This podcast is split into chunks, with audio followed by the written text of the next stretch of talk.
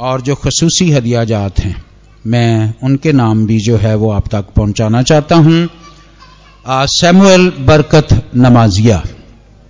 उनके खानदान की जानब से एक हज़ार रुपया चर्च की तामीर के लिए और दो सौ रुपया खुदा के खादम के लिए दिया गया है। और इसी तरह अलीशा बरकत। हम उसके लिए दुआ भी करेंगे उस बेटे के लिए।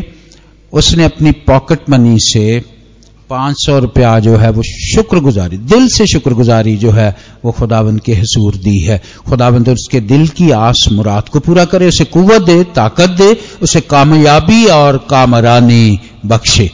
और इसी तरह हमारे अज़ीज़ भाई फिलिप सरदार जंगन, उनके खानदान की जानब से पाँच सौ रुपया जो है वो खुदा के खादम के लिए और पाँच सौ रुपया जो है वो चर्च बैरे के लिए दिया गया है। खुदाबंद उन्हें बरकत दे। और इसी तरह एक और बेटी सारा उसने पाँच सौ रुपया दिया है खुदा के खादम के लिए। और हमारी एक फैमिली जो यहाँ से दूर रहते हैं लेकिन आ, उनका खानदान यहाँ है यहीं से खुदाबंद ने जो है वो उन्हें बरकत दी। क्रिस्टोफर फौसिया शमा जो हमारे अज़ीज़ भाई जोसेफ जान भट्टी साहब की बेटी हैं। उन्होंने जो है वो एक लाख रुपया खुदाबंद के घर की तामीर के लिए दिया है।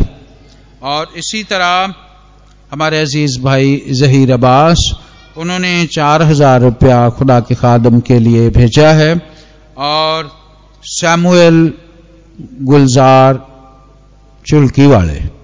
उनके खानदान की जानब से बीस हज़ार रुपया जो है वो खुदाबंद के घर की तामीर के लिए है और एक हज़ार रुपया जो है वो खुदा के खादम के लिए है। हम इन तमाम हदिया जात के लिए जो है वो दुआ मांगेंगे और ताकि खुदाबंद जो है वो अपने हजूर कबूल ठहराए और इन खानदानों को और आप सबको जिन्होंने अपनी मुट्ठी बंद करके खुदाबंद के हसूर पोशीदगी में हदिया दिया है दुआ मांगेंगे।